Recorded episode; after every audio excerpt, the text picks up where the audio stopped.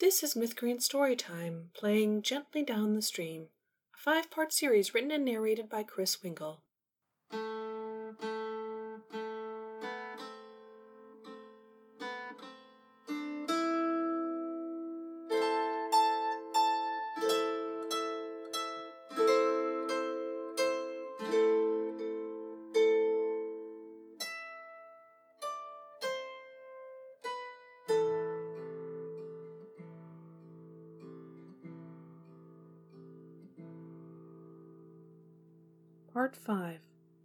Homecoming.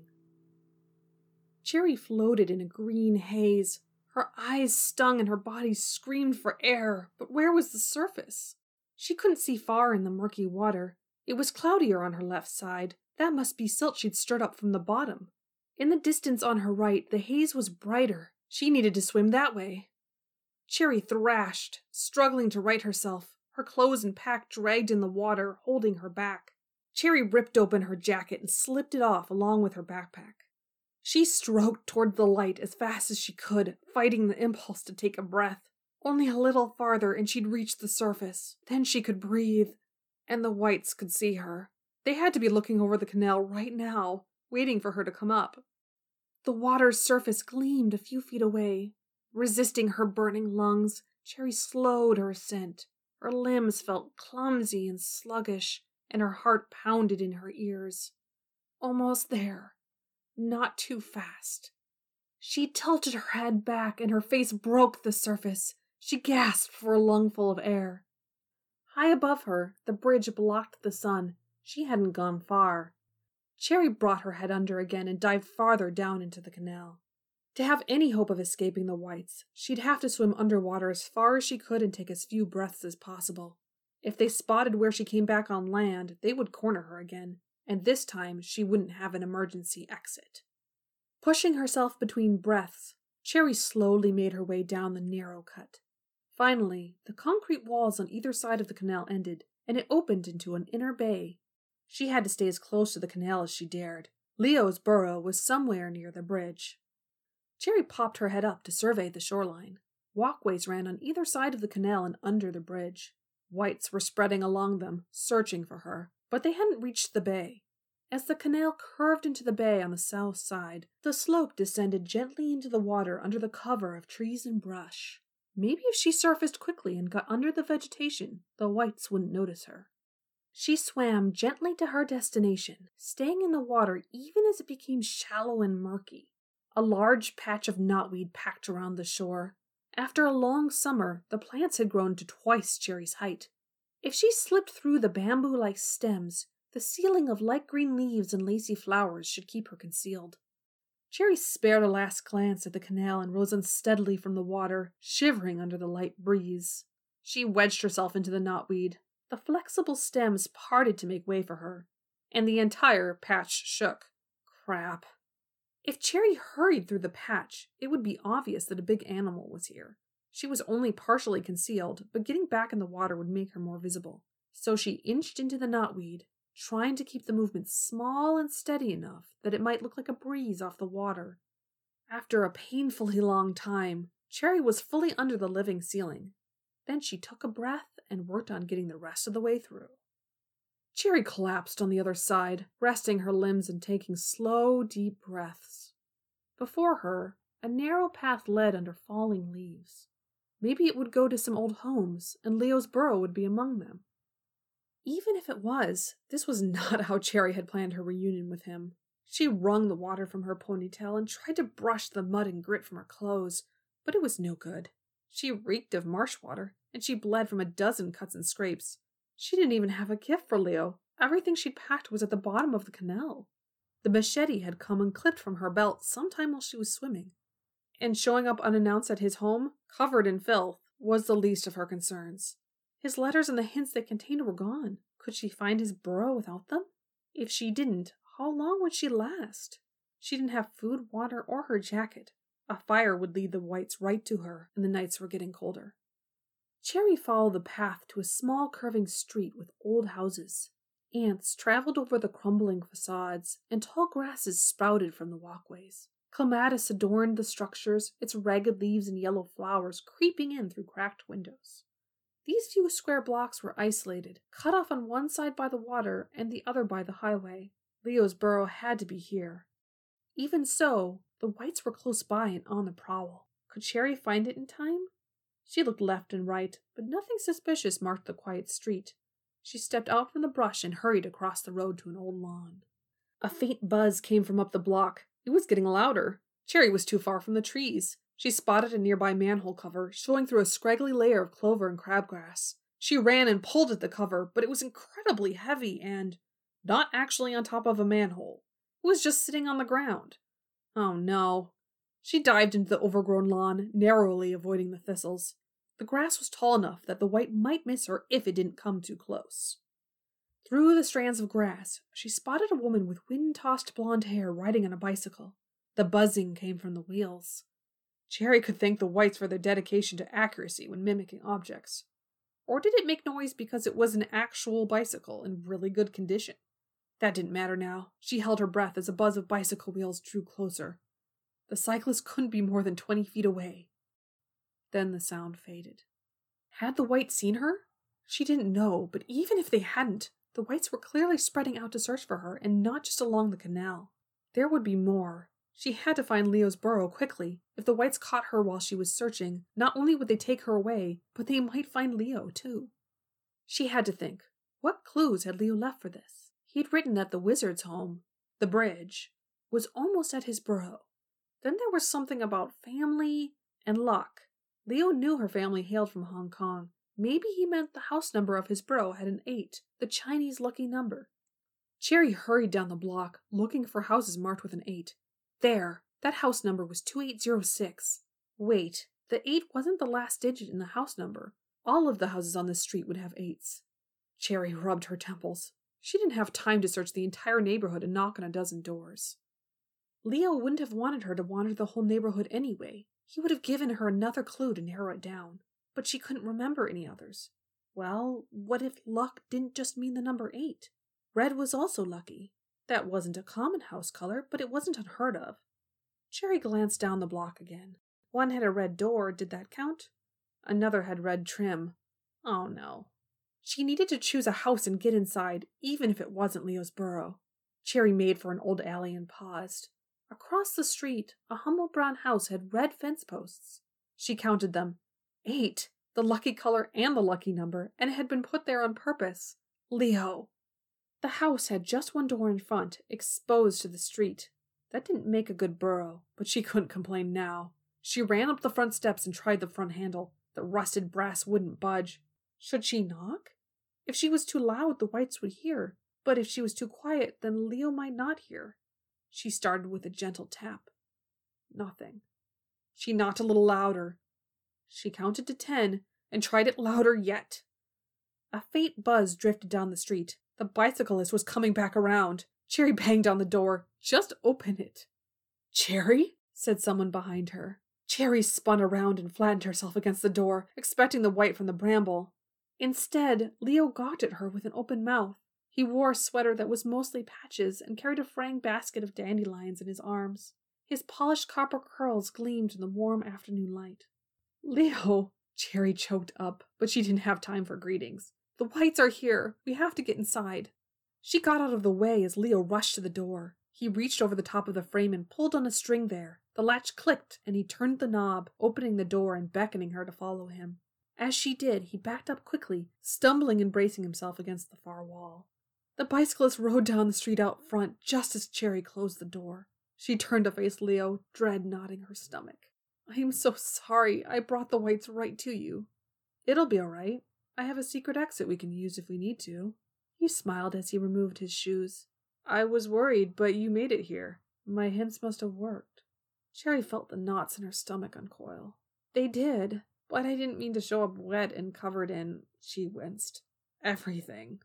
You're perfect as you are. Leo opened his arms for a hug and then paused. Oh, I- I'm sorry. You've been through a lot. Let me get you a. He disappeared into the hall, still carrying his basket of produce. Cherry looked down at Leo's shoes, dark gray clunkers with a neatly patched toe. He actually took his shoes off instead of tromping dirt everywhere like most Westerners. She slipped off her once bright athletic shoes and placed them neatly next to his. The two pairs would be sitting next to each other every day from now on, whether the world rotted or flourished around them. Cherry smiled and closed her eyes, her lashes soaking in her hot tears. She breathed in the scent of vanilla and roasted rice, and Leo returned with a plate of something and a large beach towel. He stepped into the living room, piled with books and hung with pictures of crowded cityscapes, and put the plate down on the coffee table. Then he stepped toward Cherry and opened up the warm and faded towel. He wrapped it around her shoulders and pulled it taut in front, making her feel warm and snug. She grabbed the ends of the towel and he let go. Cherry peeked at the plate of food. On it were small round pastries. Were those mooncakes? I'm so glad you're here. Leo smiled shyly and opened his arms for a hug. Cherry was still gross, but at least now there was a clean towel as a buffer. She smiled and stepped toward him. He'd actually made mooncakes for her. Wait, how could he do that? Cherry stopped about an inch from his chest. She looked up into his hazel eyes, partially obscured by bangs she itched to push out of the way. Leo lowered his arms. I'm sorry, I thought. No one can make a simple pastry these days, much less a mooncake. You knew I was coming, and you called me Cherry. It was all too perfect, too artful. Cherry backed up until she was against the door. You're not Leo. I don't understand. Leo's brow creased. You asked me to call you Cherry, three times at least.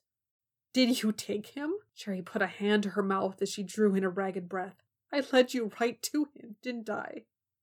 Oh, his eyes widened. No, please, I- am okay, I promise.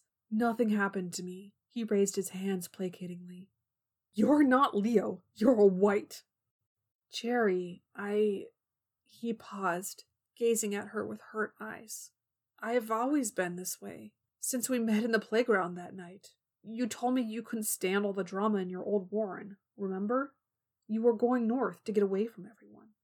I told you I was looking to settle a little ways to the south, and you sent a letter to the mail drop nearby. Our first. You told me you'd met Jackie, that she was an asshole, but she was helping you. Everything he said was how it happened. Could she really have been exchanging letters with a wight? For years? Cherry hadn't imagined such a thing, but then most people didn't send letters to someone they'd only known for one night, or a stranger they'd met out in the open. How could she be so reckless? I only wanted to make you happy. Leo put his hands in his pockets, his shoulders slumping. You said in your letters that you wanted to join me, but you didn't think you could make the journey. So once I understood enough of your hints, I came to find you. Wait, you came to find me?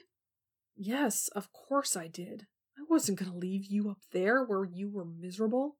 It was easy to figure out your neighborhood, but I had more trouble with your burrow. By the time I knew which house you were in, you'd already left. You were one of the wights we were hiding from. I led you there. Oh, God, Jackie.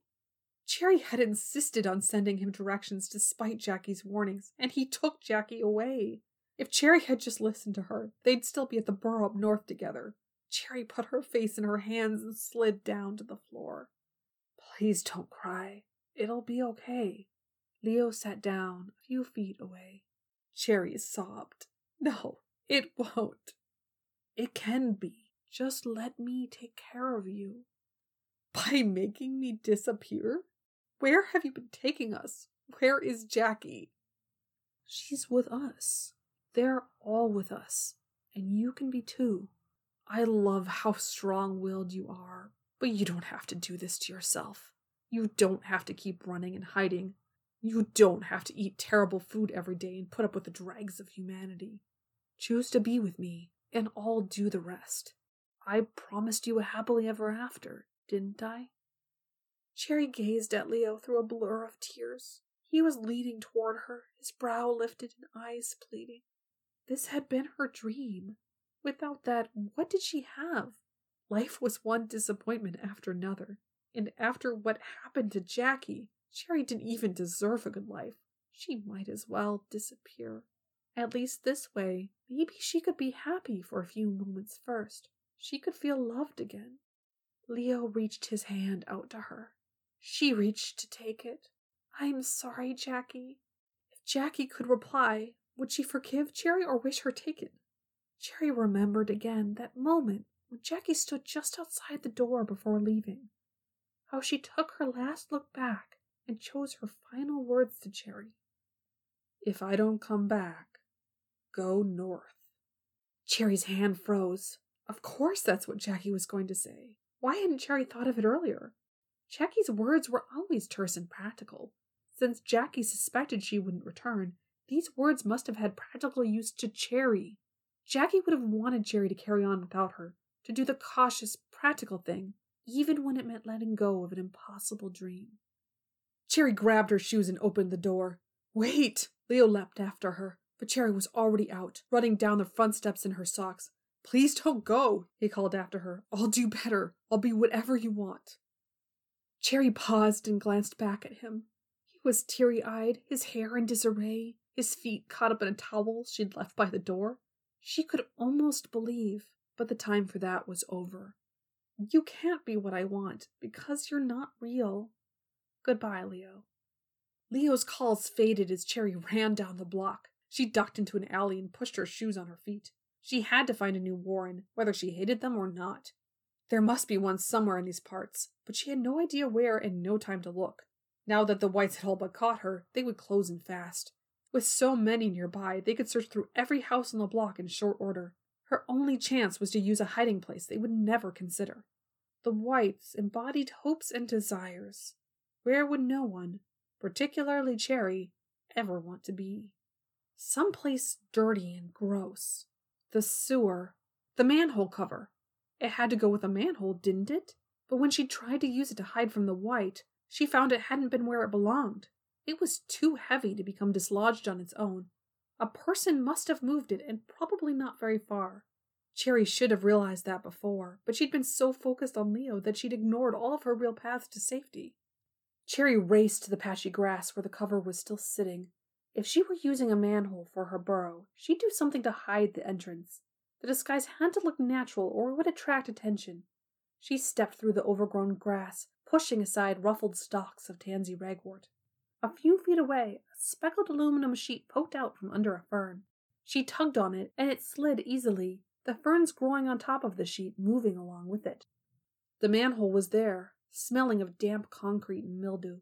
It was the size of a tall closet, dark and unadorned, and definitely not the entrance to anywhere luxurious. Calls came from the street. Cherry steeled herself. Would she ever be clean again after this? Go north, Cherry. She drew in a breath and stepped down the manhole ladder. She paused a few steps down and slid the metal sheet back over the entrance. The concrete cylinder was silent and pitch black, she continued down to the bottom, carefully feeling out each rung of the ladder as the cool, earthy air enveloped her. The floor was covered in chunks of broken concrete, and she fumbled to find her footing. Now she was hiding in a hole where people used to keep their sewage. Wonderful. She reluctantly stretched out her arms and stepped forward until she was touching the grimy concrete wall. Since pieces of the wall covered the floor, someone must have gouged a hole in it somewhere. She slowly turned, feeling up and down, until her fingers brushed the edges of a jagged hole. Inside it was a panel of rough wood. Could it be a door? It had no handle, at least not from this side. She had only one thing to do. She knocked. Were those faint voices on the other side? She put her ear against the wood. Footsteps drew nearer. Light poured out from a small peephole. Cherry backed away, squinting as the beam hit her. Who's there? My name is Cherry Lamb. The wights are outside and I need shelter. A moment passed, and then the light went dark. The footsteps faded away. They thought she was a wight. She was being left to die of thirst. Wait! Cherry pounded on the door. Oh, come on. I'm wet and dirty and bleeding. Hardly wight material. Still nothing. She had to stop being polite to strangers. That had only landed her with Leo. And if I was a wight, I'd find someone to touch me who didn't build their front door in a sewage system. Just so you know, when my body decays on your doorstep, it will get even grosser out here. Not that you'd care, you'll probably come out and roll in it. The door swung open. Cherry blinked as her eyes adjusted. A black woman crowned with outgrown braids bent forward in an elaborate mocking bow. Welcome to Montlake Warren, home of the mean and ugly. Cherry smiled. Thanks. I hate it already.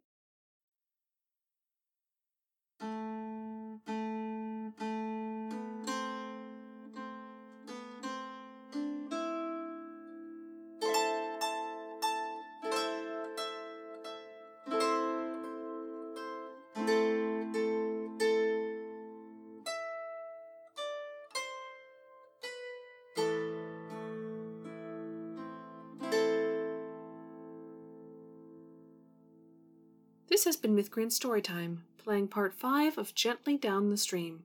Writing, narration, and instrumentals by Chris Winkle. Support Mythcreants Storytime on Patreon at patreon.com slash mythcreants.